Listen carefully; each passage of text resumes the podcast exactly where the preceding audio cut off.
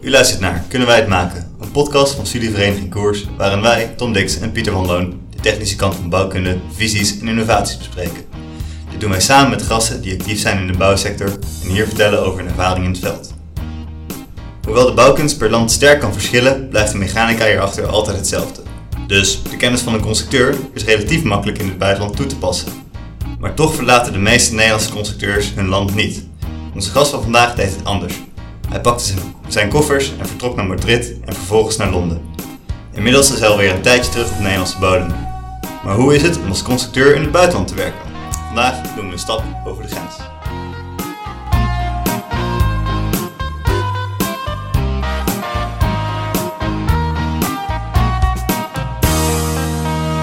Maar het is alweer seizoen 2 en aflevering 2. Dus was een aflevering 1 met Harm Leenders en over brandveiligheid.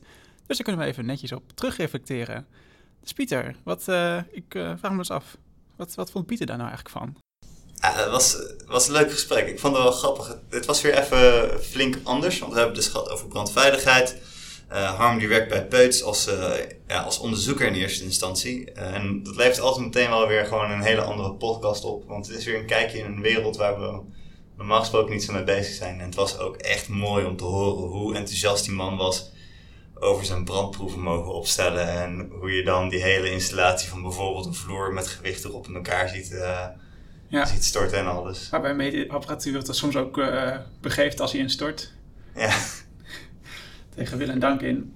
En wat, uh, wat mij vooral erg bij was gebleven ook, maar dat kwam eigenlijk, dat had ik ook het gevoel bij, bij meerdere afleveringen eigenlijk, maar dat het woord product wordt genoemd. Ze testen producten, hè? echt gewoon losse units als het ware. En dit vormen samen het gebouw eigenlijk. Dus het hele gebouw zit vol met producten met zo'n certificeringen.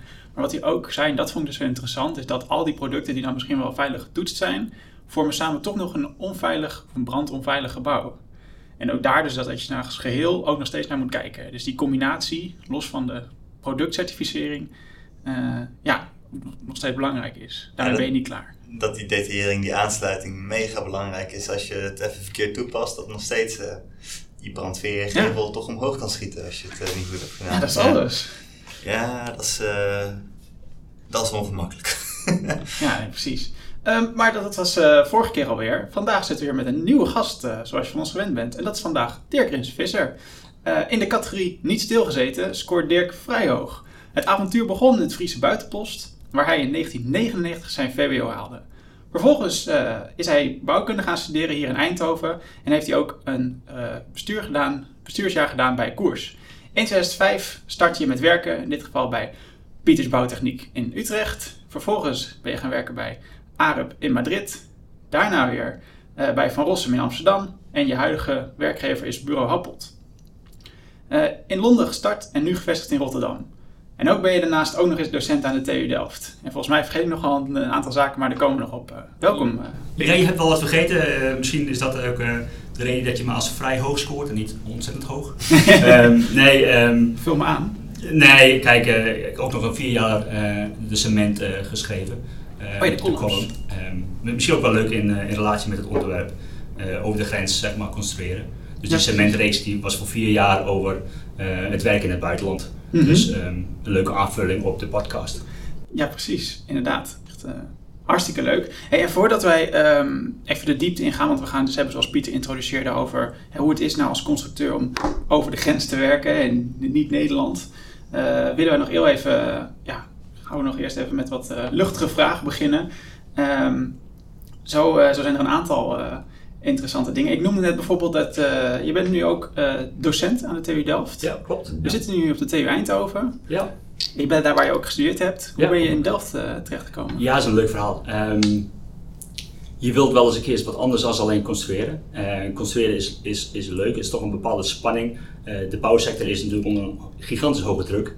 er zit een bepaalde stress bij en die moest ik kwijt. Daar, daar, daar wilde ik iets mee doen. Dus ik dacht van als ik nou um, onderwijs geef, kan ik zeg maar, toch met mijn inhoud bezig zijn, maar toch op een andere manier. Dus meer het geven dan zeg maar, het, het uitwerken van de sommetjes. Uh, dus ja, hoe kom je dan bij de TU terecht? Is gewoon domweg uh, solliciteren. Uh, okay. Dus ik heb gesolliciteerd voor een baan die ik niet wilde. Um, maar om daar toch zeg maar, aan de tafel te komen, zeiden ze van ja Dirk, is dit echt wel iets wat je wil? Hè? Je bent nu in de praktijk bezig. Eh, nou ja, eigenlijk niet. Wat ik eigenlijk zou willen is een gastdocent. Oh, gastdocent. Nou, dat is geen probleem. Hier ehm, ehm, is een lijst. Zetten we jou op en dan vanaf het volgende semester ben je gastdocent. Nou, dat was ehm, ehm, zo gebeurd eh, eh, zoals het, eh, zo snel als het ging. Eh, en dat is uitgebouwd, dus van één cursus naar twee cursussen, naar drie cursussen, naar een tijdelijke baan, naar een vaste baan. Dus nu is het de vaste aanstelling eh, bij de TU Delft. Eh, En waarom dan Delft? Ja, dat is dichter bij huis. Kijk, gewoon heel praktisch. Heel praktisch, niet moeilijk doen.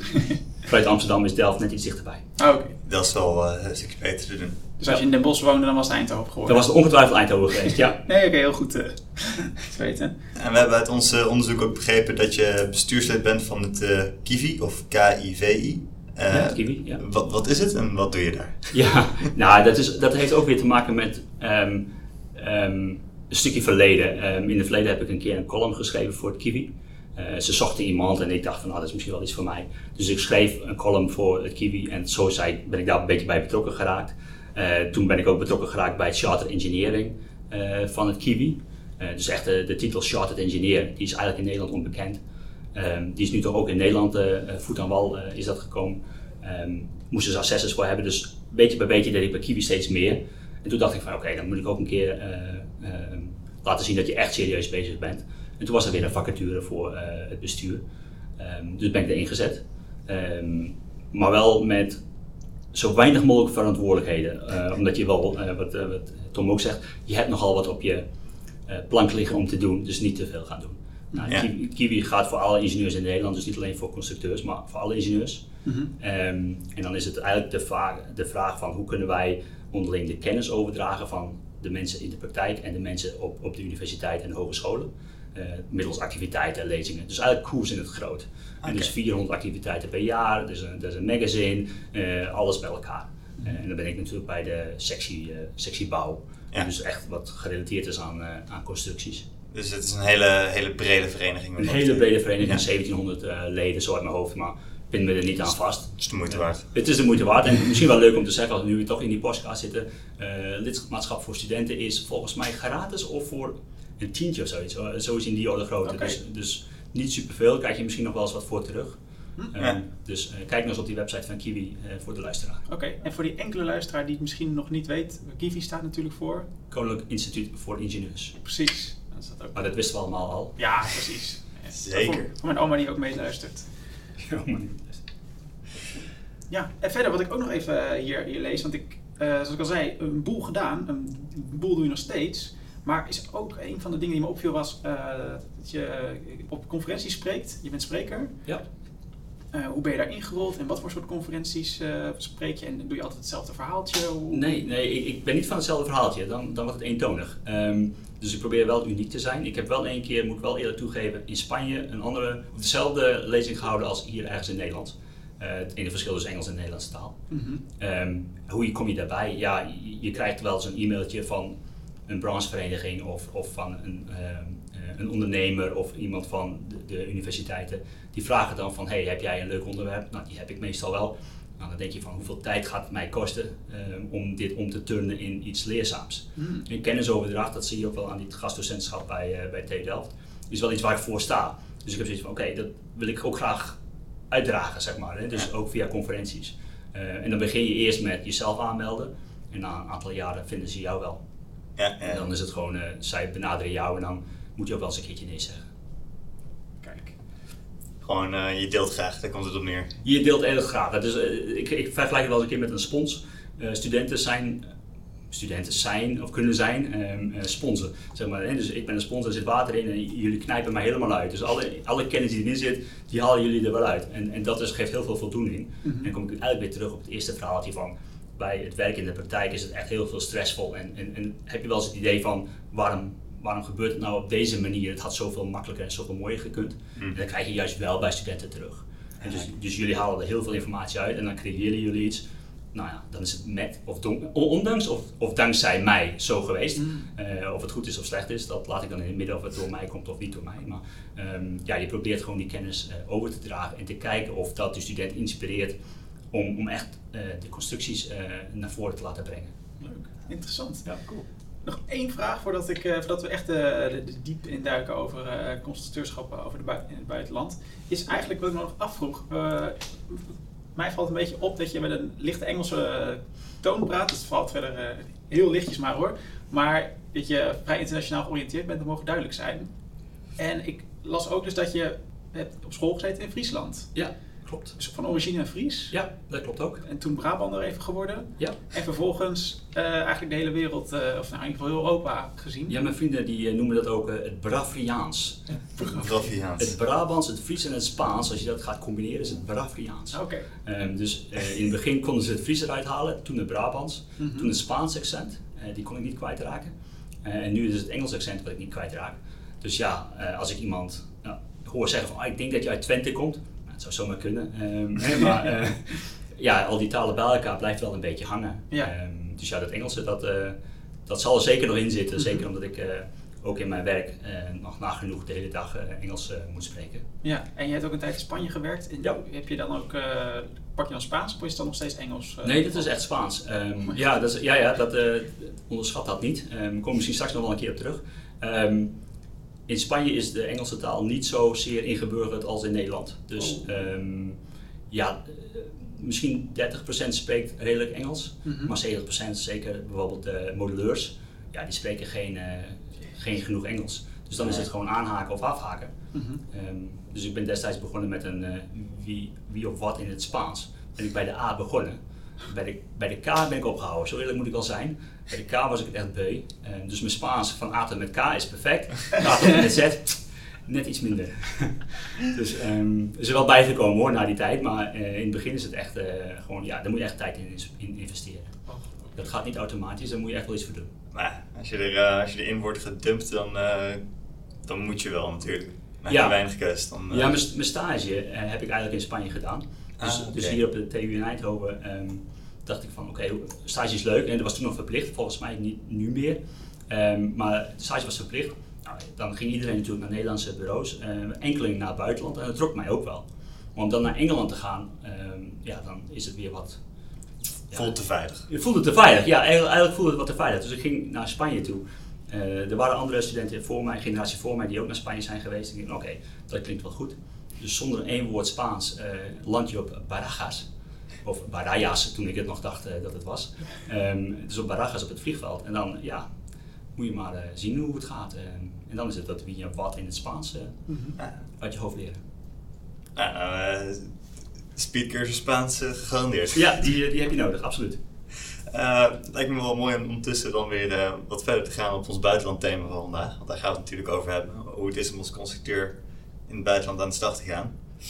En wat we altijd doen bij de, bij de podcast, verandert ook niet in dit seizoen, is eh, we leiden het in met een vragenvuur.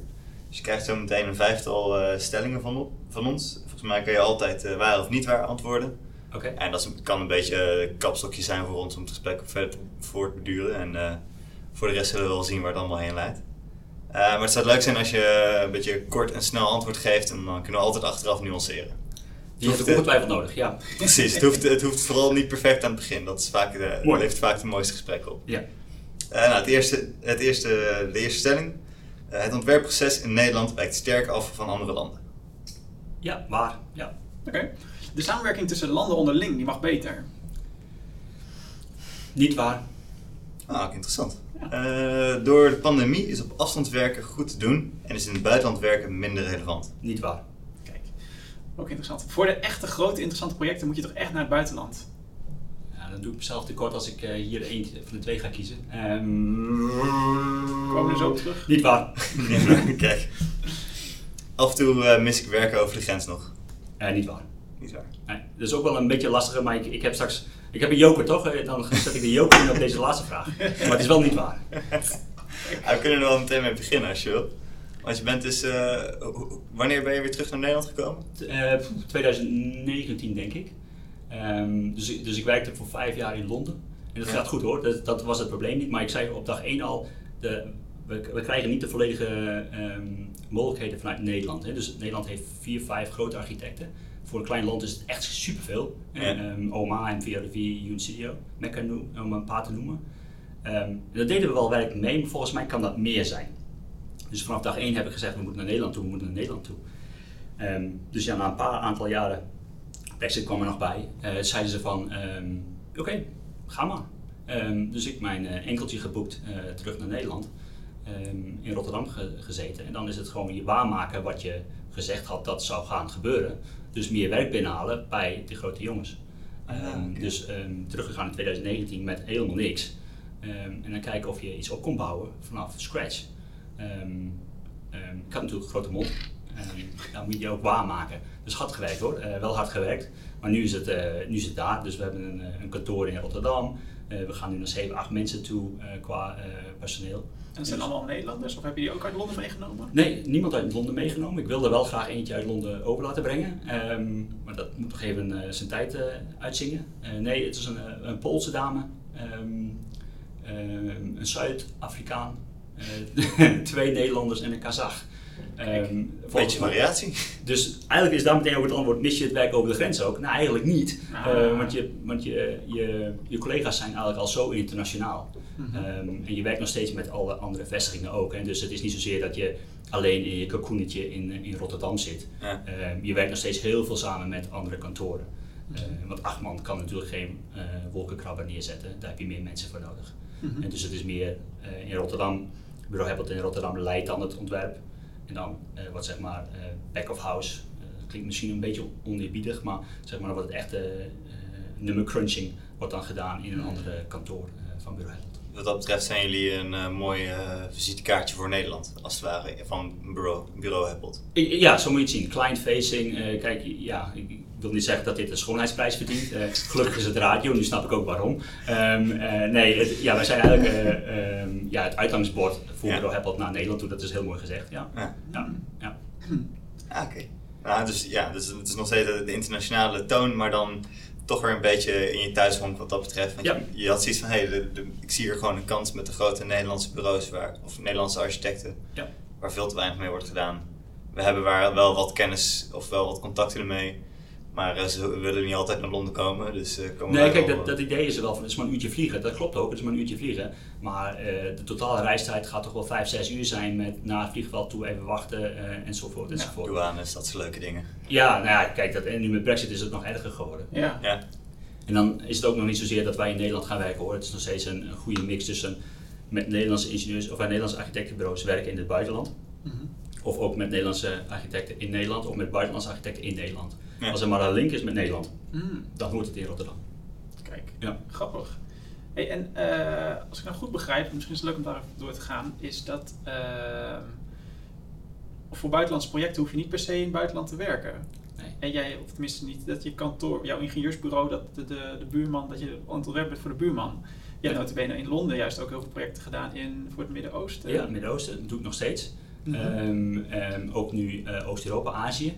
Dus ook in Rotterdam werken wij gewoon aan die internationale eh, projecten. Dus ook met internationale kantoren van Bureau Heppel. Dus die vraag die jij stelde van voor de echt grote interessante projecten moet je naar het buitenland gaan. Nee, eigenlijk, ja, ja en ook weer nee. Want Mhm. eh, in Rotterdam doen wij dat ook. En zo zijn er wel meer co- eh, con-collega's die dat ook doen hoor. Dus het is Precies. niet alleen Bureau Heppel. Ook in, met Nederlandse ingenieursbureaus kun je best buiten eh, Nederland werken. Ja. Dus je hoeft er niet per se naartoe. Het enige dat me lastig lijkt, sorry Pieter, het enige wat me lastig lijkt is dat je en niet frequent op de bouwplaats kan komen en dat misschien in dat land een andere norm geldt. Ja. Eh, is dat, zijn dat inderdaad één of twee belemmeringen en hoe groot zijn die belemmeringen? Die belemmeringen zijn er zeer zeker. Eh, dus wat je wel vaak ziet is daar waar Bureau Heppelt geen kantoor heeft. Ik noem eens een eh, Slowakije. Ja. Ehm, hebben wij geen bureau, maar hebben we wel een werk. Hm. En wat we dan vaak doen is dus dat we de, ehm, de eerdere ontwerpstages, dus het voorlopig ontwerp, eh, definitief ontwerp, dat we daar ophouden. Dan de handover doen naar de lokale ingenieursbureau die het dan helemaal uitcijferen, eh, of uitcijferen voor de, ehm, voor de instanties daar, voor de overheid daar. En dus dat wij echt de strategie doen en het concept. eh, helemaal uitwerken tot en met TD, dus de hele constructie staat. En dan een lokale partner Mhm. neemt het over. Dat zie je dus vaak wa- daar waar wij geen kantoor hebben. Ja. Nou, dat zijn natuurlijk al die landen waar Mhm. hele gekke gebouwen komen te staan. Ja, precies. Maar wat je eigenlijk zegt is dat een groot gedeelte van het ontwerpproces is niet per se landafhankelijk. Correct, ja. Alhoewel, wij hebben natuurlijk wel de Slovaakse eurocodes eh, Ja. gedownload. En dan met Google Translate en DeepL. ehm, en dan het betere. Ja, en dan, en dan eh, kom je heel ver hoor. Kom je echt heel ver. Eh, dat, dat is echt, ja. eh, wat jij ook in, in je introductie zei, zwaartekracht, mechanica werkt nog steeds op dezelfde manier. Ja. Dus qua concept, strategie zit je meestal wel goed. Maar wat wij wel graag willen bij Bureau is natuurlijk dat die lokale partij die die, die hand over heeft na het definitief ontwerp, dat die ook al in het voortraject aanwezig is. Juist om die ene vraag waar je de Google waarschijnlijk niet uh, de juiste vertaling geeft, uh, toch, toch uh, het juiste richting uitgaat. En dat hij ook voelt dat we de goede richting op gaan. Bijvoorbeeld als je zegt van ik ga in het Midden-Oosten met prefab werken, dat dat misschien niet zo geweldig Ja, goed is. Omdat het daar niet zo Ja. eh, bekend is of, of, of Niet beschikbaar is. Want je hebt zo, toch wel, het, het, er is sprake van een bouwcultuur volgens mij. In Nederland betonland, Nederland kanaalplaatvloerland. Ja? Eh, als je als constructeur zo een beetje opgevoed bent, dan, en dan, dan schrijf je een kanaalplaatvloer in een Mhm. land waar helemaal geen kanaalplaatvloerenfabriek is bijvoorbeeld. Ja, exact. Dus, Of, eh, of, of, of, of nog een stap eerder. Op het moment dat wij toch in Nederland, stel nou dat wij in Nederland aan het werk zijn, we schrijven die kanaalplaatvloer voor, voor, dat kan hier in Nederland. Maar dan is er bijvoorbeeld een, ehm, een collega van mij uit Indië die ehm, eh, het cijferen doet. Maar hij kent de kanaalplaat niet. Dus ik, ik ben een Nederlandse constructeur, een Nederlandse bouw, een Nederlands product. Maar als daar toch een buitenlander aan vast eh, gekoppeld zit qua Mhm. project en hij kent het product niet, ja, dan is het natuurlijk ook een, eh, een eerste challenge Ja. die je moet zien te overwinnen. Ja. En als we het dan hebben over die on- ontwerpculturen, want dat was ook onze eerste stelling, van het ontwerpproces in Nederland wijkt sterk af van andere landen. Eh, daar was je het wel mee eens. Eh, Mhm. Tom heeft net eh, een voorbeeld gedaan eh, van wat we in Nederland zien. Ja. Als je het nou hebt over Engeland of Spanje bijvoorbeeld, waar jij dan... Spanje, ja, Spanje, daar schrok ik echt. Oké, Ja, dat schrok ik dat echt. klinkt goed. ja, dat, daar schrok ik echt van. Daar hebben ze een chef hek. Maar hebben ze ook een chef wapening. Eh, oftewel, daar hebben ze mensen met z'n vier, vijven staan ze om een hekje heen. Om maar te zorgen dat het hekje op het goede plek blijft staan. Wij, wij zetten gewoon een hekje neer en we gaan, we gaan weer door. Oftewel, het is daar zo arbeidsintensief. Hmm. En zo niet efficiënt Hm. eh, en effectief dat je denkt van, poef, eh, daar kun je nog aardig wat op verdienen Ja. zijn je lonen natuurlijk ook weer stukken lager. Hè? Maar daar, daar zat wel een stukje werkverschaffing bij. Hè? Het hekje staat om een gat heen, dat zou in Nederland voldoende kunnen zijn. Nee, nu staat er eentje naast om te kijken of het hekje wel naast het gat blijft staan. Hè? Dus ja, het, het voelt heel erg ehm, merkwaardig. Maar ook het feit dat je met een... eh, ik was destijds met een toren bezig in Torremolinos, in het zuiden van Spanje. We wisten nog niet hoeveel verdiepingen het ging worden. Nou, maar je was wel aan het bouwen. Ja, waarom bouwen? Oké, en de fundering lag er natuurlijk Ja, verdeling wel. lag er al. Ja, ja de verdeling die, die was al bezig. Eh, en, het, het erge is, ehm, toen kwam een crisis ergens in, nou, wat was het, 2007, 2008, de eerste crisis. Ja. Ehm, en, ja, toen is het, ging het gebouw, ja, sloes, op stop eh, in de koelkast. Maar de verdeling ligt er, en die ligt er nog steeds. Ah, maar eh, lager bouwen kan altijd. Ja, lagbouw kan altijd, dus het voldoet wel. Eh, dus, dus het probleem is ook niet of het voldoet of niet. Het is meer zoiets van, ja, je bent dus bezig met de fundering, je weet nog niet wat, wat, hoeveel verdieping er bovenop komt. Dus het is meer zoiets van, ja, we, we neigen naar de 80 meter, Mhm. eh, maar ja, het zou ook eens een keer 85 kunnen zijn, of, of 78, of waar het ook ophoudt. Ehm, en dat is, dat is echt een, waar ik als Nederlander natuurlijk niet... eh, ja, daar moest ik even, eh, Maar wo- wordt het dan, moest ik dus- even een, een paar seconden hebben om dat... eh, wordt het dan gewoon van tevoren zoveel minder goed vastgelegd en, en rondgemaakt van oké, hier hebben we de financiën voor, hier hebben we de plannen voor. Ja, het is, al, het is alles valt en staat daar ook met zo snel mogelijk de revenue weer terug. Dus op het moment als. ehm, kijk, je gaat natuurlijk wel vanuit dat het 80 meter wordt hoor. Dus het is ook niet zozeer dat je denkt van, nou ja, we weten het echt niet. Nee, het zal wel die 80 meter moeten zijn, want hij moet die opbrengsten terug hebben. Maar hoe sneller hij gaat bouwen, hoe eerder het gebouw klaar is, hoe eerder hij het kan verhuren, hoe eerder zijn geld terug heeft. Dus daar zit wel een idee achter. Maar als je dat idee hebt van. Ik ben Nederlander, hè, dus ik, ik- gelukkig wordt er geen ondertiteling gegeven in het Spaans. Maar als je, als je straks dus. ehm, je hebt je gebouw klaar, je wilt wel zo snel mogelijk die revenue hebben. Waarom heb ik dan alle wapening nog op de bouwplaats zelf laten vlechten, zelf laten knippen, zelf laten buigen? En dus dan denk je van ja, dat kan ook sneller. Dus als je zo snel wilt bouwen, dan zou je zeggen, dan zet ik all in op efficiënt bouwen. En dus Ja. prefab en, en, en voorproduceren, in de fabriek laten produceren, precies op tijd laten aankomen, precies op tijd in de bouwplaats hijsen. En snelheid, snelheid, snelheid. Wat wij in Nederland eigenlijk wel goed kunnen, Mhm. eh, kunnen ze in Spanje toch een stukje minder goed. Ehm, en dan in combinatie met, ja, we weten nog niet precies wat we gaan doen, ehm, ja, is, is lastig. Ze zijn heel goed in een haastige start, maar eh Ja, een rennen de voorsprong eh, achter iets, ja, ja, ja. Dus ja, dus die cultuur, die, vandaar ook de volmondige waar op, op die eerste vraag Ja. van jou. Ehm, ja, dat varieert wel per land. En, en natuurlijk, eh, ook bijvoorbeeld in, in, in Duitsland zie je toch wel dat het prefab, in Duitsland en Nederland liggen naast elkaar, toch wel vrij gelijkwaardig zou je bijna willen zeggen. Qua werkethos zou denken, Ja. vermoeden dat het vergelijkbaar is. Ja, nou, het prefab gebeuren ligt daar toch wel een stukje, stukje achter.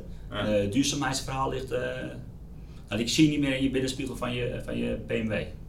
Eh, dat, dat zie je niet meer, die Duitsers. Hè? Dus, dus die, die zijn zo ver achter met het duurzaamheidsverhaal, dat je denkt van ja, die, die, die, die moet echt nog stappen gaan maken ten opzichte van Nederland. Zou je dan durven stellen dat we als Nederland, er, Nederland een koppositie hebben?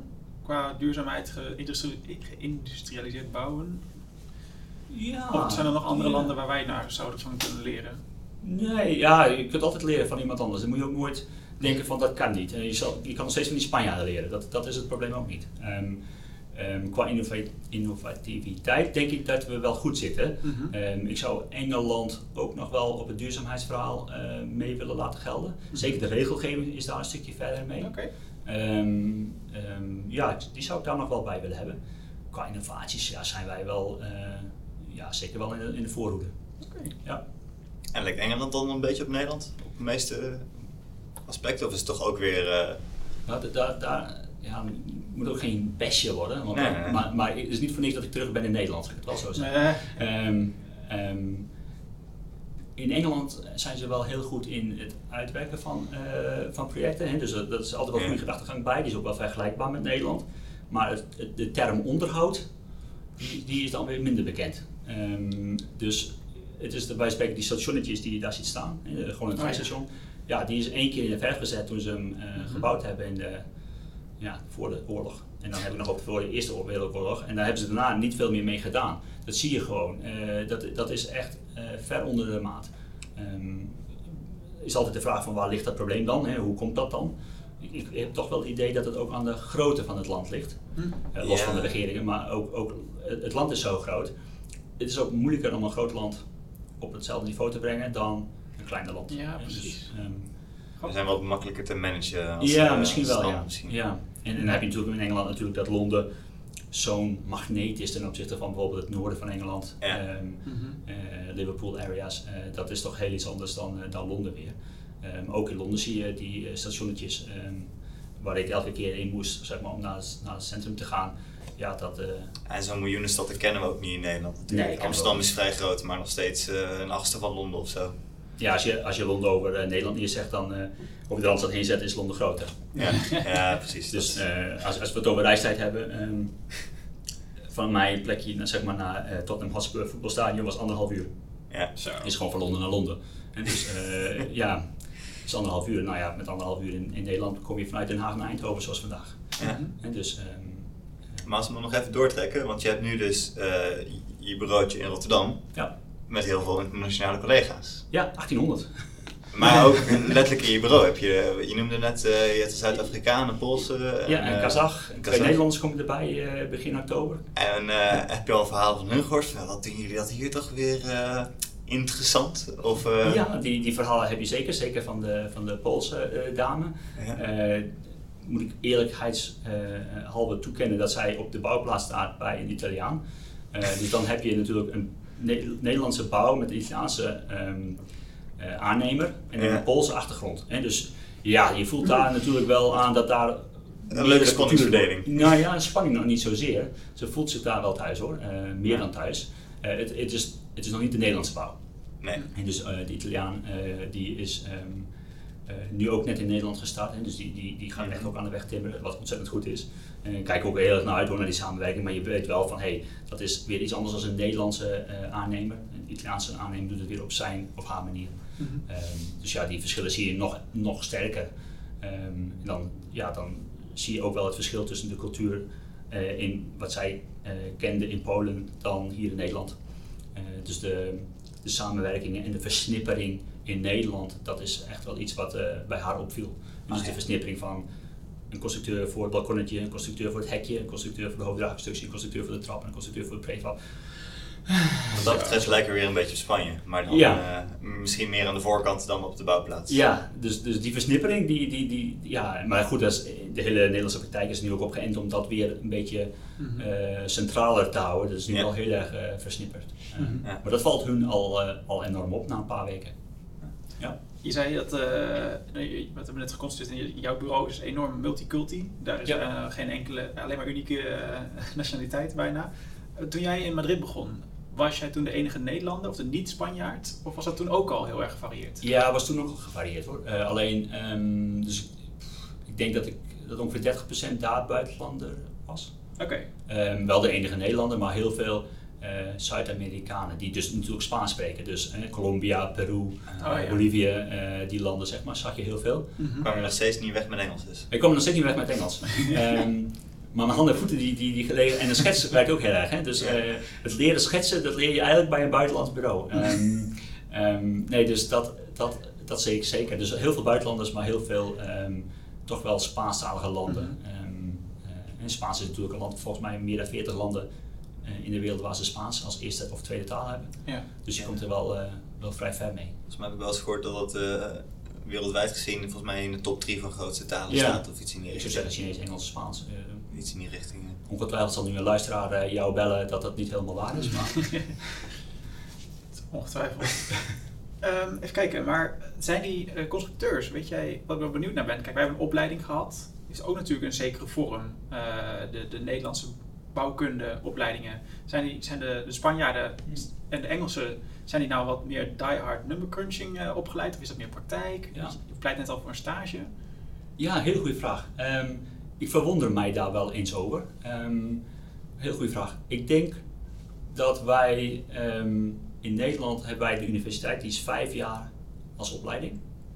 En we hebben natuurlijk ook HBO, maar eh, even geënt op de universiteit is vijf jaar. Waar ik dus in Engeland heel veel zie dat ze alleen de bachelor doen of alleen een HBO hebben gevolgd.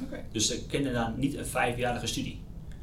Ehm, dus, de, dus je kunt je voorstellen dat op het moment dat je maar vier jaar hebt of drie jaar, Mhm. kun je minder informatie toe-eigenen dan in vijf jaar. Nee. Dat, dat lijkt mij logisch. Dus Mhm. je ziet ook wel dat zij nog aardig wat kennis missen op het moment dat ze op de bouw ehm, op, de markt komen, zeg maar. Dus echt eh, bij een ingenieursbureau aan eh, gaan kloppen, zie je nog eigenlijk dat ze intern nog wel het een en ander moeten gaan leren. Wat ook niet, zo, ook niet erg is hoor, maar het is wel een feit dat zij nog wat kennis tekort komen.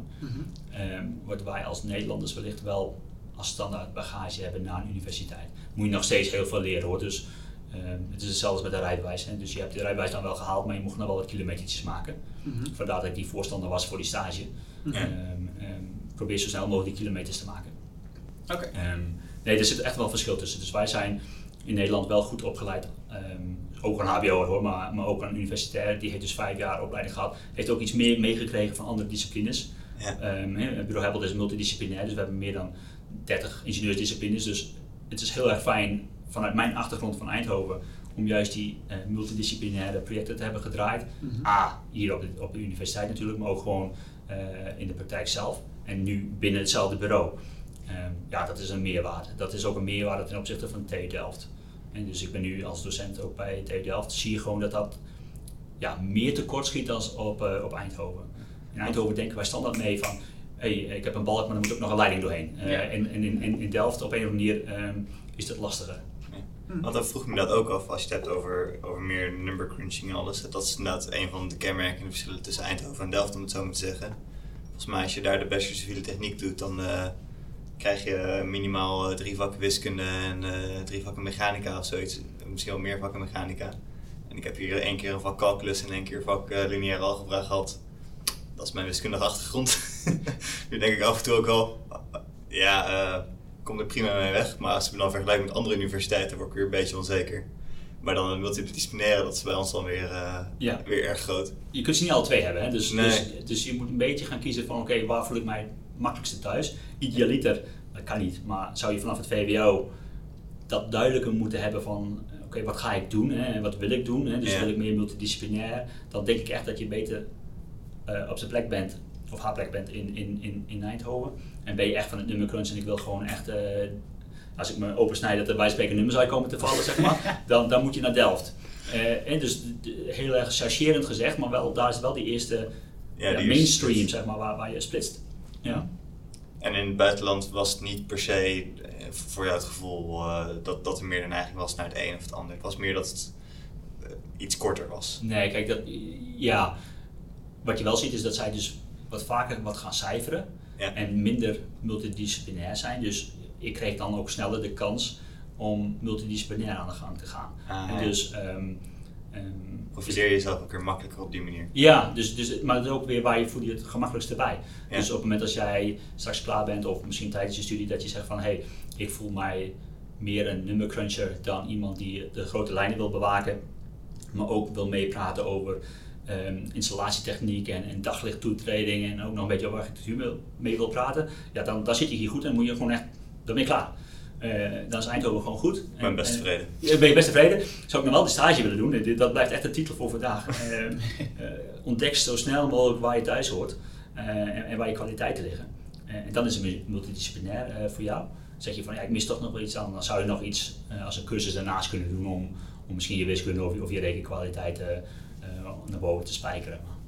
In, in, in de basis zou ik zeggen, iedereen die op de TU zit, die heeft VWO wiskunde B. Ik weet niet hoe het nog Ja, steeds heet, maar eh, wiskunde B gehad en natuurkunde. Dus die kan wel eh, redelijk. eh, En is ook zeker zeg maar, ik wil ook niks te- tekort doen hier aan Eindhoven. Ik ken genoeg mensen die lekker eh, bij eh, de stoel van de toegepaste mechanica aan het afstuderen zijn. En, eh, nou, er komen wat, wat colloquia voorbij eh, waar je denkt, nou, het is wel een aardig potje wiskunde wat je Ja, daarvoor hebt. Als je eh, number crunchen, dan kun je ook wel je ei kwijt. Volgens mij op een zekere hoogte. maar het is meer eigen initiatief, zou ik zeggen. Eh, precies, maar dat is zo, zoals altijd. eh, als je iets wil, dan moet je het gewoon zelf organiseren. Maar waar ik nog even benieuwd was, wat meer even terug naar het buitenland. Ehm, ehm, want ik zit even terug te denken, je ging eerst voor stage, zei je, naar Spanje in Ja. je studietijd. ja, Daar kwam je toen al en had je die reality check van, oh, dit is een andere cultuur, wat hier Oh, ja. gebeurt. En toen ging je vervolgens aan, eh, heb je, je eerste werkgever was in, Nederland- in Nederland. Ja. En vervolgens heb je toch weer de stap naar Spanje gemaakt. Dus Ja. ondanks die reality check trok het je wel. Waarom ben je eigenlijk voor een tweede keer toch weer terug naar Spanje gegaan? Ehm, nou, op mijn stage, en nu, nu gaan we wel een beetje sidetrappen, maar dat maakt niet zo heel veel uit. Eh, tijdens mijn stage, eh, op de eerste dag ben ik mijn huidige vrouw tegengekomen. Oeh. Ehm, dus dat was eigenlijk ook de reden om weer eens terug te gaan naar Spanje. Dus toen- zij een baan kreeg in, in Spanje, toen heb ik meteen gesolliciteerd eh, in Spanje. Mocht ik op gesprek komen, nou dan is het in het vliegtuig niet naar buiten kijken, maar Spaanse woorden rammen. En dan niet over eh, melk en, en pindakaas, maar echt over wat is het buigend moment in het Spaans. dus echt gewoon zorgen dat je die technische termen onder de knie hebt. Die stonden natuurlijk niet in mijn wie of wat in het Spaans die ik geleerd heb Mhm. eh, aan het begin, zeg maar. Dus, ehm, dus om echt gewoon goed Spaans te kunnen, ja, moest ik in de vliegtuig nog een paar woorden eh, naar binnen gooien. Ja. Om bij het sollicitatiegesprek goed naar voren te komen van ja, oké, het ging wel in het Engels hoor, Mhm. maar om, om er toch iets Spaans in te gooien wat erop leek, ehm, aangenomen. En, en, en zo, is het, eh, zo is het begonnen. Oké, dus je hebt toen op je stage, toen je je vriendin leerde kennen, toen heb je gezegd van ooit kom ik terug. Nou, zij, zij, zij komt uit Korea. Ja. Ehm, om het nog eens een keer wat lastiger te maken. Volgens mij moeten we straks een eh, deel 2 hiervan maken. Ja. Ehm, dus zij, zij was ook op eh uitwisselingsstudent en ik was daar als stage. Dus zij moest terug naar Korea. Ik moest Mm. terug naar Nederland. Dus toen zij klaar was met haar studie en naar Spanje ging, heb ik ook meteen ehm, gesolliciteerd. Kijk. destijds. Dus eh, ik moest nog even twee jaar volmaken, zeg maar, voordat zij klaar was met haar studie. Ja, dus dat ik terug ben gegaan naar Spanje. oké. Ja. Zijn ook nog bouwkundige roots toevallig? Nee, nee, nee, nee. nee eh, muse- museum, eh, cultuur, eh, curator. Precies het omgekeerde van mij. Ook leuk. Ja. En dan kan je ook goed in Madrid. Kun je heel goed in Madrid, absoluut. Eh, als iemand nog wat reistips wil hebben, dan, eh dan ook het graag. En, en het bureau waar je in Spanje uiteindelijk terecht kwam, ehm, Ja. wat heb je, ja, gewoon daar als, als ingenieur meteen aan de slag? Ja, bij Erp. hè, Dus eh Oh ja, Erp heeft natuurlijk meerdere vestigingen. Ehm, Niet de kleinste. Nee, niet de kleinste, ook niet de grootste overigens. Arab die had ook een Nederlands vestiging. die heeft nog steeds een Nederlandse vestiging. Precies. Maar als je wil solliciteren, ga je natuurlijk naar Bureau Heppelt in Rotterdam. Uiteraard. Uiteraard. Ehm, What else? Dus, dus dat lijkt me logisch. Nee, die zit in Amsterdam eh, en volgens mij hebben ze ook iets in Groningen. Er is, er is niks te nadelen van, eh, van eh, andere bureaus, absoluut niet. Ook Erp is een hele mooie werkgever. Ook heel erg met plezier gewerkt. Ehm, eh, dus in Erp begonnen in, in Spanje. En dan is het als, ingenieur, als ingenieur beginnen. Dus ingenieur is, is die grade daar. Ja. Ehm, en dan ehm, ja, ben je gewoon een projectingenieur. Ja. Dus dat is voornamelijk het uitrekenen van je ontwerpt ze nog niet. Ehm, en dus dat is het gewoon echt beginnen en kilometers maken. Ja, een beetje het vak onder de duim krijgen. Ja, absoluut. Ja, hoor, die, die meters heb je absoluut nodig. Dus ook een tip voor de luisteraar: probeer niet zo snel mogelijk, zo hoog mogelijk te gaan, maar probeer juist de eerste paar jaar je kilometers te maken en overal wat van mee te pikken eh, en, en te leren van, eh, van je collega's. Absoluut. En of dat nu in het eh, buitenland is of in het Nederland, Nederlandse, dat maakt niet zoveel uit. Oké. Ehm, En hoe ben je uiteindelijk dan weer eh, naar Engeland eh, gevlogen? Ja. Nou ja, dus, nou, dat is. eh, Zo komt de ook natuurlijk. Ja, dat, nou, dat komt natuurlijk door ehm, meerdere redenen. Eh, vanuit Spanje terug naar Nederland was het vrij logisch gezien de economische crisis die eh, destijds eh, Mhm. eh, door de wereld ging. Ehm, dus je voelde gewoon, dit gaat niet goed. Eh, in Spanje stonden meer bouwkranen eh, werkloos eh, in de lucht te staan dan dat ze iets aan het hijsen waren. Dus dan voel je wel van dit gaat niet goed. En als buitenlander ben je dan vrij vaak de eerste die ehm, ehm, zeg maar, Ja. buiten de deur wordt gezet. Dus de stap gemaakt terug naar Nederland. Maar dan voel je wel, in Nederland mis ik, miste ik nog dat multidisciplinaire, wat ik wel bij ERP had. En toen vroeg bureau Heppelt of ik naar Londen wilde. Nou, mijn vrouw is Zuid-Koreaans, heb ik al gezegd. Dus ja, die, die zit natuurlijk met de talen ook eh, eh, moeilijk. Dus eh, ja, Engels is dan veel makkelijker om, om aan de slag te gaan dan in het Nederlands. Dus toch de stap gemaakt naar Londen. En wat ik al zei, vanaf dag één al gezegd van ja, we moeten ook iets doen in Nederland. Mhm. En dat is zeven jaar later pas naar voren gekomen. Maar we zijn nu zeven jaar later en, we zijn weer terug in Nederland. Oké. Ja. Dus Dus je bent een beetje uit de vijver gevist eigenlijk door Heppelt. Eh, ja, nou ja, een, een headhunter. Hè? Dus ehm, ehm, eh, ook hier geldt weer van eh, de luisteraar. Probeer zoveel mogelijk toch ook op, eh, op sociale media, niet alleen op Facebook te zitten, maar ook op, eh, op LinkedIn. Eh, dat helpt echt enorm. Eh, ze hebben me gewoon benaderd via LinkedIn of ik interesse had eh, om in Londen te gaan werken. Ehm, en dan ja, deel je wat informatie uit en dan ja, vlieg je een keer erheen en dan denk je van ja, waarom ook niet. Ehm, dus ja, als je niet te vinden bent, dan komen ze niet aan je deur. Mhm. Ja. Dus eh, probeer zoveel mogelijk toch eh, jezelf in de picture te zetten door, eh, door bijvoorbeeld een LinkedIn. Maar dat kan ook via conferenties, wat je al eerder zei. Mhm. Ehm, dat is ook een goede manier eh, om, eh, om je gezicht te laten zien. Dus stap 1 voor het buitenland was eh, zelf initiatief nemen en solliciteren in Spanje. En stap 2 was, eh, je was al een tijdje bezig en eh, je viel op. Absoluut, ja, dat is het ongeveer. Ja. Ja, nou, eh, Ja. En, en wat, wat, twee stappen plan. ja, zeg maar twee stappenplan en een enkeltje boeken. Ja. Eh, dus eh, wat Tom ook al zei, van, niks wordt voor je geregeld. Hè? Dus Ja. dat is misschien wel iets wat je erbij moet houden als je naar het buitenland wil. Ehm, ja, ze bieden je wel, of je nieuwe werkgever biedt je dan wel een baan aan en een contract en alles erbij zit. Maar ja, je moet zelf wel heel veel regelen. Hè? Dus eh, sociale zekerheid en eh, verblijfsvergunningen, titels en visa's en wat erbij komt kijken. Dat eh, ligt allemaal zeg maar wel op jouw eigen bordje. En als je geluk hebt, is er wel een personeelszaken die met je meedenkt Mhm. en meehelpt. En, en je toekomstige collega's stuur je ook wel de weg. Ja. Maar als je in Spanje een bankrekening moet openen, dan... Ja. ehm, Maar wat dat betreft, eh, een, een van de eerste dingen die, die je net opnoemde in het lijstje vond ik wel interessant. Eh, even helemaal niet bouwkunde gerelateerd, maar sociale kring. ja, Eh, je, spreekt de, nou, je spreekt de taal wel of niet goed. Eh, en ook al, eh, maar mijn Engels is vrij goed, maar eh, het is toch niet mijn moedertaal. Ik zou dat toch eventjes eh, moeten omschakelen, stel je voor ik zou naar Engeland gaan. Eh, maar ja, dan kom je in een nieuwe stad, daar heb je alleen nog maar je werk en een, eh, een tamelijk leeg appartement. ja.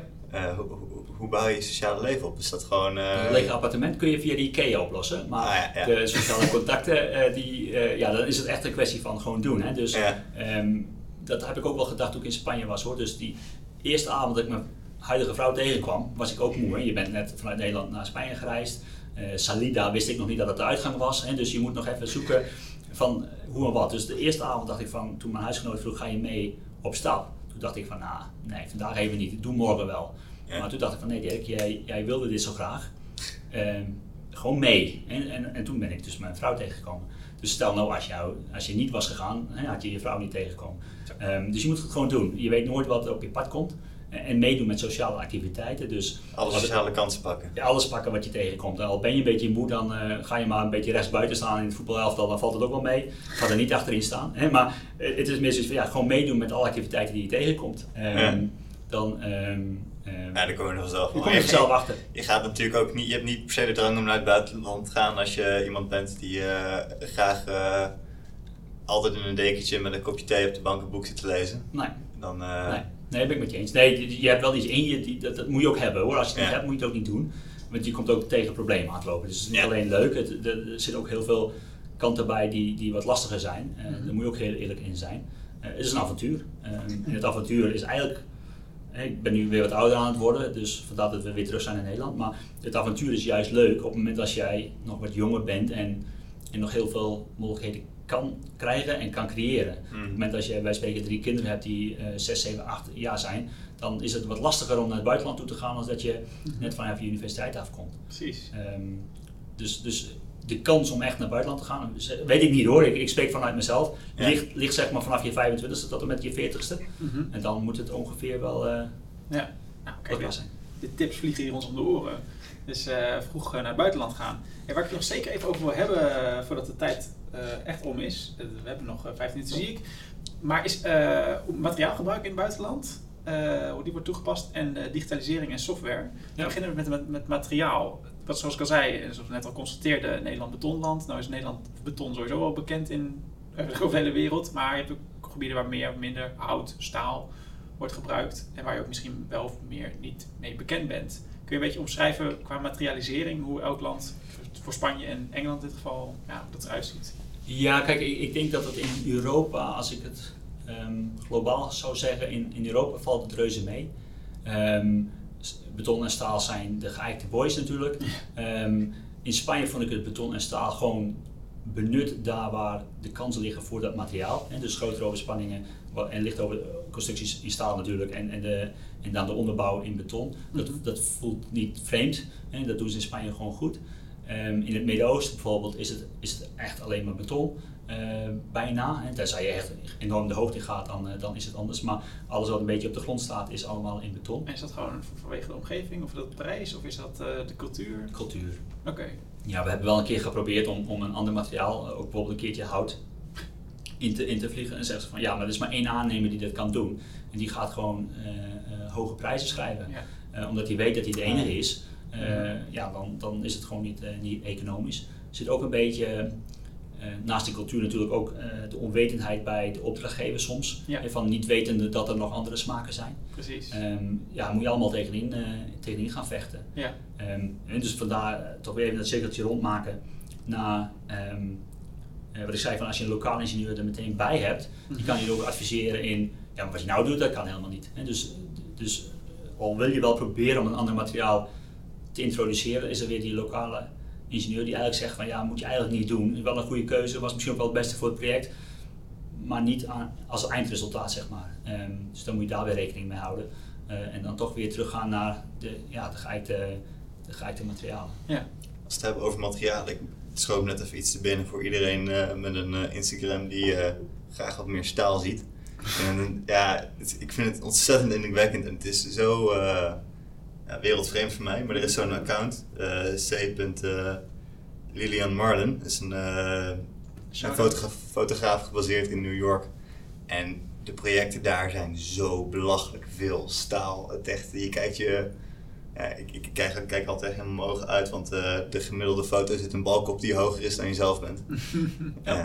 Dus ja, dat kennen we in Nederland eigenlijk. Nou, dan ken ik er nog eentje voor als je straks nog, nog wat tijd over hebt, Pieter.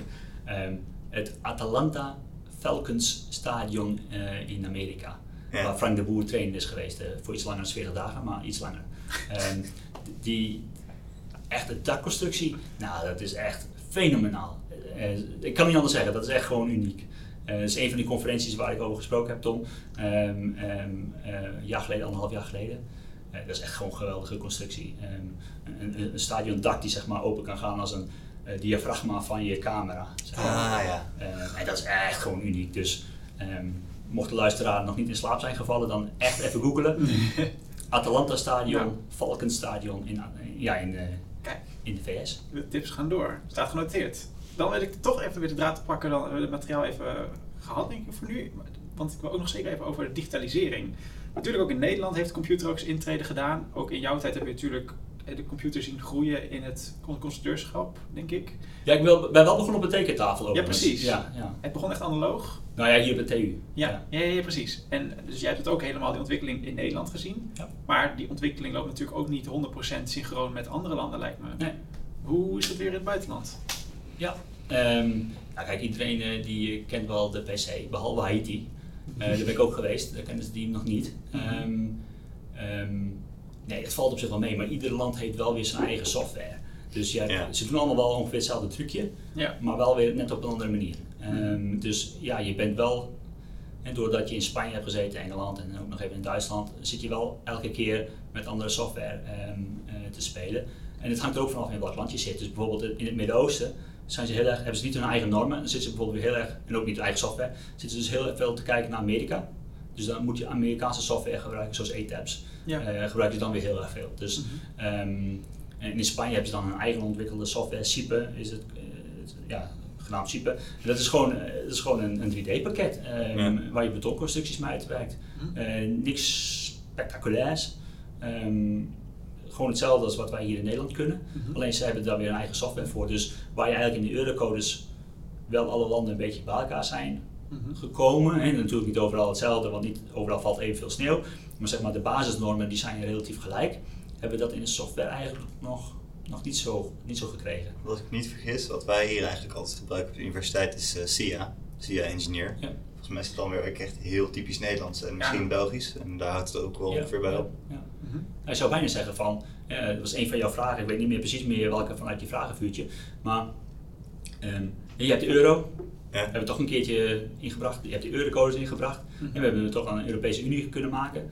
Eh, eurocodes op de bouw gericht en, zou, en software zou je eigenlijk hetzelfde willen doen, maar dan kun je echt uitwisselen van bestanden Mhm. eh, links en rechts. En nu is het toch de hele tijd weer het converteren van één bestand naar een andere bestand, zodat het weer in een ander programma geopend kan gaan worden. Ja. Ehm, hebben wij binnen, binnen Bureau omdat we heel veel kantoren hebben eh, wereldwijd, hebben we daar wel iets voor uitgevonden, zodat we toch met elkaar kunnen babbelen in, in, in een bepaalde eh, format. Oké, want de, de verschillende bureaus in de verschillende landen van Happelt hebben ook wel hun eigen geprefereerde rekensoftware. Ja, of sterker nog, als, als je in Duitsland zit, heb je weer een software die die proefingsengineer eh specifiek wil openen.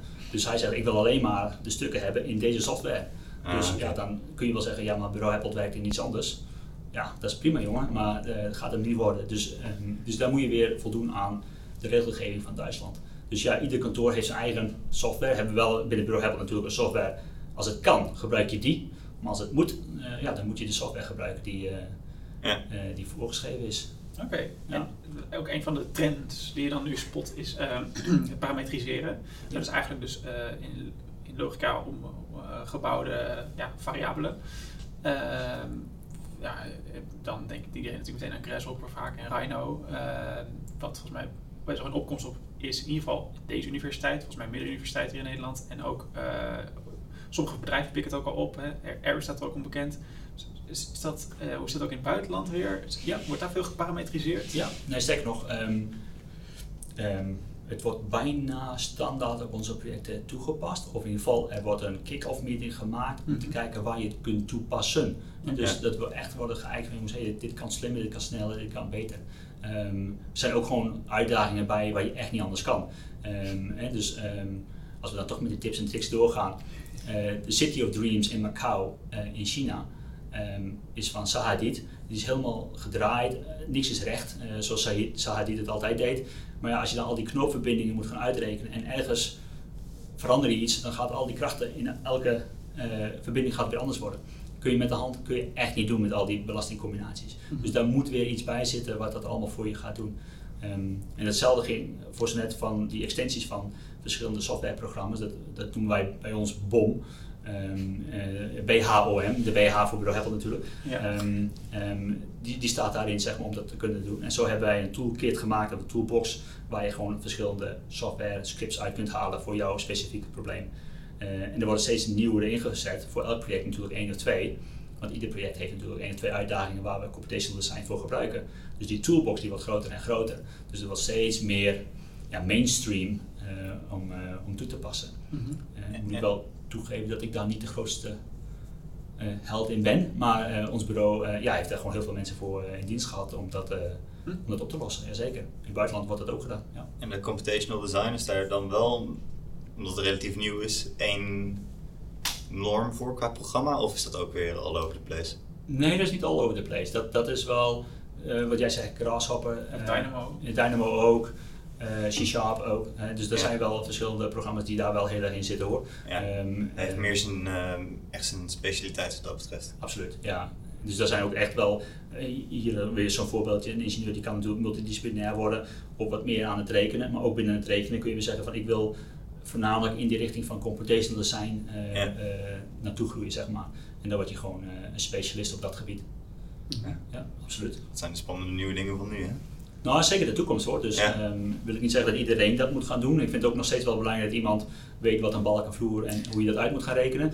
Dus dat is, dat is ook nog steeds wel van belang. Want de neiging is er toch wel heel vaak bij die ingenieurs om te kijken van mijn computer zegt dit, of ik heb dit gemaakt en dit is de uitkomst en dat neem ik ook maar aan. Ja. Dat mag natuurlijk nog wel een stukje. An- Analytische onderbouwing. Ja, daar mag er nog steeds wel bij blijven. Of het bierveeltje waar je nog snel even iets uitrekent van zit ik ongeveer alle grootte goed. Ja. Eh, blijf dat er zeker in houden. Ehm, Mhm. ook als je met computational design bezig bent.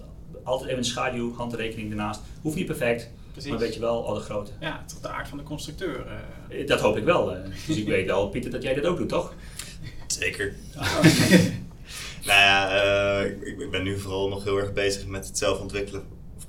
Wil nu zelf een, eh, een computational design scriptje maken. Eh, maar daarvoor, aan de voorkant, heb ik vooral heel veel handberekeningen gedaan voor hoe ik detaillering kan gaan opzetten. Ja.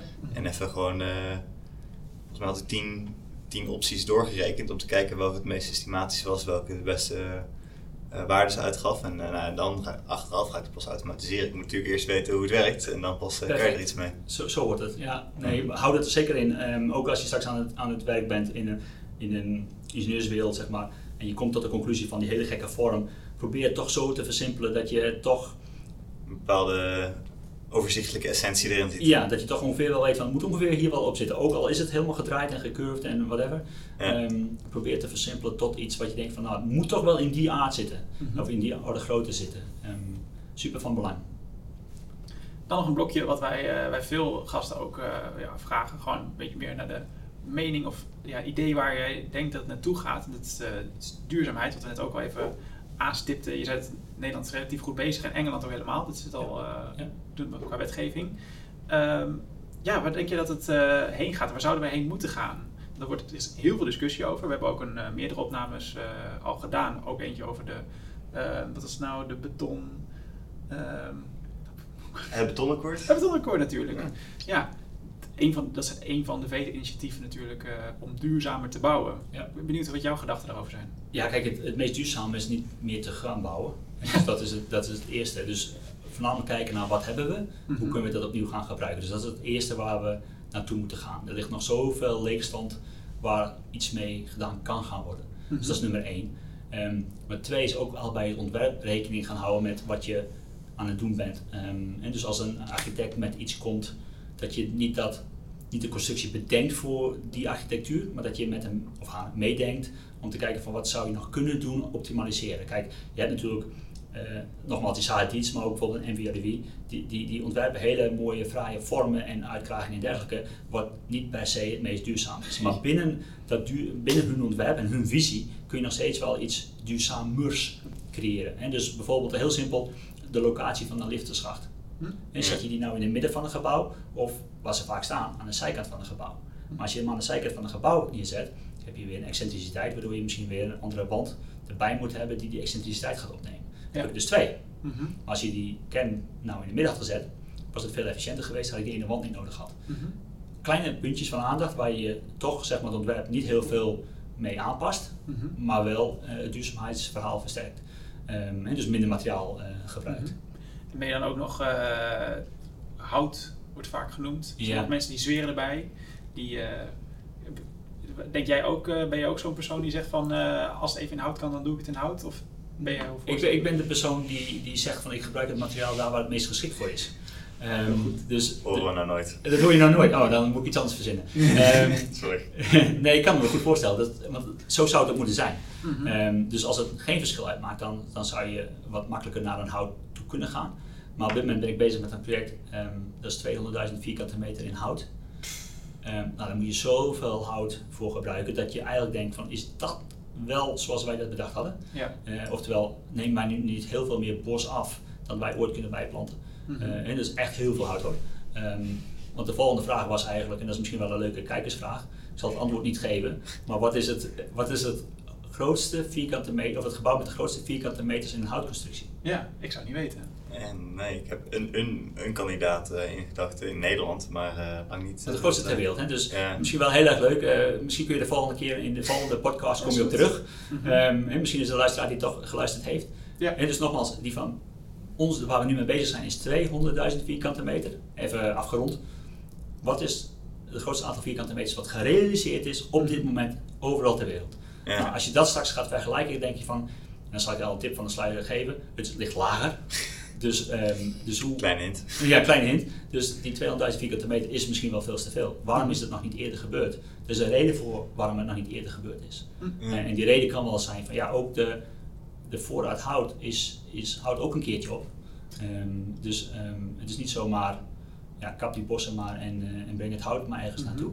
Ook het transport, hè. ik zeg het eigenlijk al tussen neus en lippen. Als je, stel nou je haalt het hout uit Brazilië, Mhm. Ehm, zou ik niet meteen wel weg, weg willen halen, maar stel nou je doet het wel. eh, Dan hebben die boot en die vrachtauto's eh stoten ook CO2 uit. Hè? Dus het Ja. is niet zozeer eh, het product, probeer het dan wel vanaf zeg maar die, die ehm, ehm, realisatiefase, hè? dus van hoe, hoe verkrijg ik het materiaal, tot en met einde levensduur van je project. Of eigenlijk nog verder van hoe kan ik het weer in, in zeg maar de stroom brengen van, eh, van de bouw. Mhm. Hè, dus eh, eh, upcyclen of, eh, of recyclen of eh, upscalen. Hè? Dus da- daar, daar gaat het eigenlijk om hoe krijg je dat weer terug. Nou, daar hoort ook een stukje transport bij. En dat vergeet hem ook weer niet. Mhm. Een flauwe, dat vond ik wel mooi, die staat eh, in een boek wat ik onlangs heb gelezen, waar ik wel fan van ben, is eh, mensen vragen zich wel vaker af, ja, waar haal je het hout vandaan? Maar eh, er wordt veel minder vaak gevraagd, waar het beton vandaan? Ja, Want als je zo'n gigantisch gebouw moet maken, hoe dan ook, heb je gigantisch veel grondstoffen nodig. maar je ziet wel Hoezo is het dan beter om het allemaal eh, uit de grond te delven en in uh, hoogovens eh, te, ver, te verrijken? Ja, maar dan, als je het over hoogovens hebt, dan heb je het natuurlijk ook over het staal natuurlijk. Staal, ja. Ehm, nee, kijk, een betonfabriekje op de bouwplaats zie je heel vaak. Hè? Dus da- daar kun je gewoon zand, grind, water bij elkaar brengen en, en portlandcement. Dus dat kun je wel bij elkaar brengen op dezelfde bouwplaats. Mhm. Ehm, en dat is... Waar die grondstoffen vandaan komen, die zijn wel talrijker zeg maar, dan, dan, eh, dan de bossen. Eh, waar je, want je wilt een, een gemanaged bos hebben, waar je ehm, overzicht houdt van wat, wat haal ik weg en wat Mhm. plant ik aan. Hè? Dus dat je dat gewoon managt van, ja, dit blijft dan altijd een bos wat aan de positieve kant zit van de score. Dus niet Ja. gewoon kappen, kappen, kappen, Nee, maar gewoon nee. echt bij elkaar houden. En dan weet je gewoon dat daar een capaciteitslimiet Mhm. op zit. Ja, En ja. dat heb je minder met beton. Ja, maar wat Pieter zegt, je kan het niet opnieuw planten, een blok beton.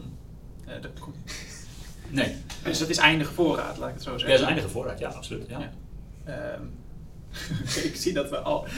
Nee, ik wil niet dat we aan het einde zitten. Maar laten we dan drie nog één eh, vraag stellen. Want eh, je zei het net al heel kort, maar je bent ook je hebt, bent in Haiti geweest. Ja, Eh, ja.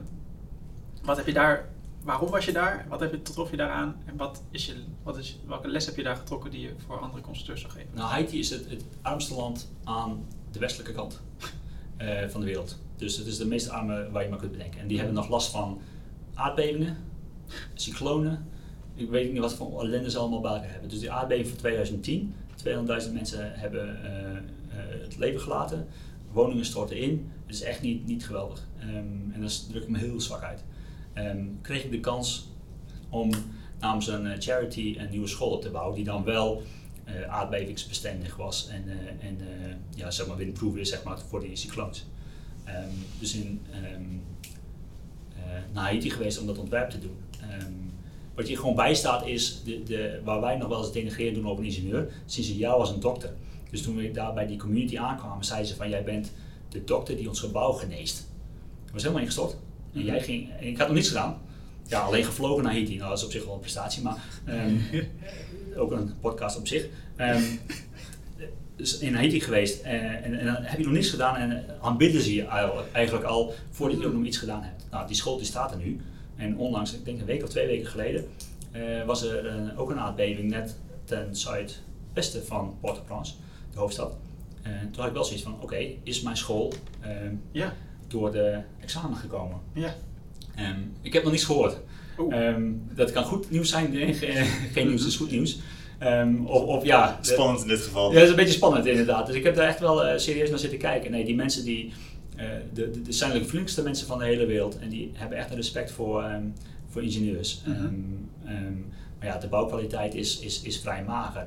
En dus ik, ik, ik kijk nog even naar hoeveel tijd we hebben. Ik zie dat we nog voldoende tijd hebben. Dus daar, daar liggen de, de stekwapeningen, eh, komen zeg maar uit het gebouw al uit. Mhm. En dat hebben ze puur gedaan, want ik hoef maar twee laagjes woningen. Maar ik doe de stekwapening, die steekt al uit voor nog een derde laag. Dus als ik, Potentieel. ja, Ja. erbovenop. A, ik hoef minder belasting te betalen, want het huis is nog niet af. Oh. Dus dat is één. En twee is van, ik bouw er eentje bij als ik weer gezinsuitbreiding heb. Nou, dat gaat wel. Dus die derde komt erop. Steekwa- Stekwapening eruit laten steken, want misschien komt er nog een vierde laag bij. En dat is allemaal niet eh, eh, earthquake resistant. Dus als die aardbeving komt, gingen ze allemaal hun woning in, denken dat het daar safe was. Mhm. Dat was het juist net niet. Dus al die woningen zijn ingestort met al die mensen erin. Dus je moet ze eigenlijk gaan bijbrengen, die Haitianen, om naar buiten te gaan op het moment dat er een aardbeving is. Ja, En dat is juist het omgekeerde als wat de mens doet. Die wil Ja. juist dekking gaan zoeken, waar je juist naar het open terrein moet gaan. Mhm. Dus ja, die school die staat er. Ehm, eh, kijken of dat eh, er nog steeds staat. Ja. Spannend. Dat is een hele natuurlijk. Ja, absoluut. Maar ook daar moet je ook kijken naar. Dus ik was dus in Haiti om te kijken naar eh, de producten die beschikbaar zijn. Hè, om, je kunt wel zeggen, ik ga iets voorschrijven wat in het armste land van het westelijk halfrond niet aanwezig is. Hè, dus dat schiet niet Nee. op. Hè, dus je moet echt kijken van, oké, wat is aanwezig? Dus je bent echt naar een hardware shop gegaan en te kijken van, wat voor staalprofielen hebben ze daar liggen? Ja. En die moet je gebruiken, niet andere, die. Ja. Je, Eh, kan, je kan natuurlijk iets eh, mechanisch perfect bouwen, maar eh, je moet eerst even de cultuur en de, de beschikbare materialen begrijpen voordat je er echt iets uit kunt doen. Ah, absoluut. Ja. Ja. Dan denk ik toch echt, echt de allerlaatste vraag. Standaard vraag een beetje.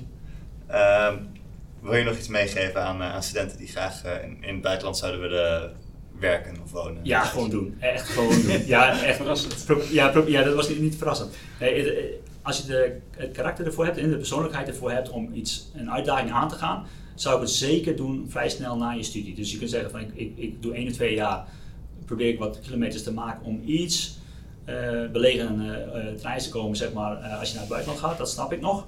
Maar dan is het echt tijd om te gaan. Eh, echt, eh, echt superleuk, daar krijg je geen spijt van. Nou, eh, duidelijk, helder. Dankjewel. Eh Alsjeblieft. over het algemeen sowieso, uh, topgesprek, hartstikke bedankt. Leuk voor je de ook kwam. uitnodiging. Ja, eens gelijks. Heel erg bedankt, eh, Dirk. Ja, dat was hem. Eh, u luistert naar Kunnen we het maken? Gepresenteerd dus door mij, Tom Dix, en mijn co-host Pieter van Loon. Tot slot willen we de commissie die heeft geholpen deze podcast te maken bedanken. En natuurlijk jij ook bedankt voor het luisteren als je het tot hier hebt gered. Wil je reageren op deze aflevering? Dat kan. Dan kun je mailen naar podcast.koerstwe.nl of door te volgen, eh, ons te volgen op Instagram, dat is @koersief. En dan kun je ook antwoord geven op die vraag die Dirk stelde. Uh, recensies kun je plaatsen op iTunes. Dit helpt uh, anderen bij het vinden van de podcast en ons bij het weten van de show. En zoals je wel ons gewend bent, zijn we over twee weken terug met aflevering 3. Uh, en voor nu voor, bedankt voor het luisteren en tot ziens.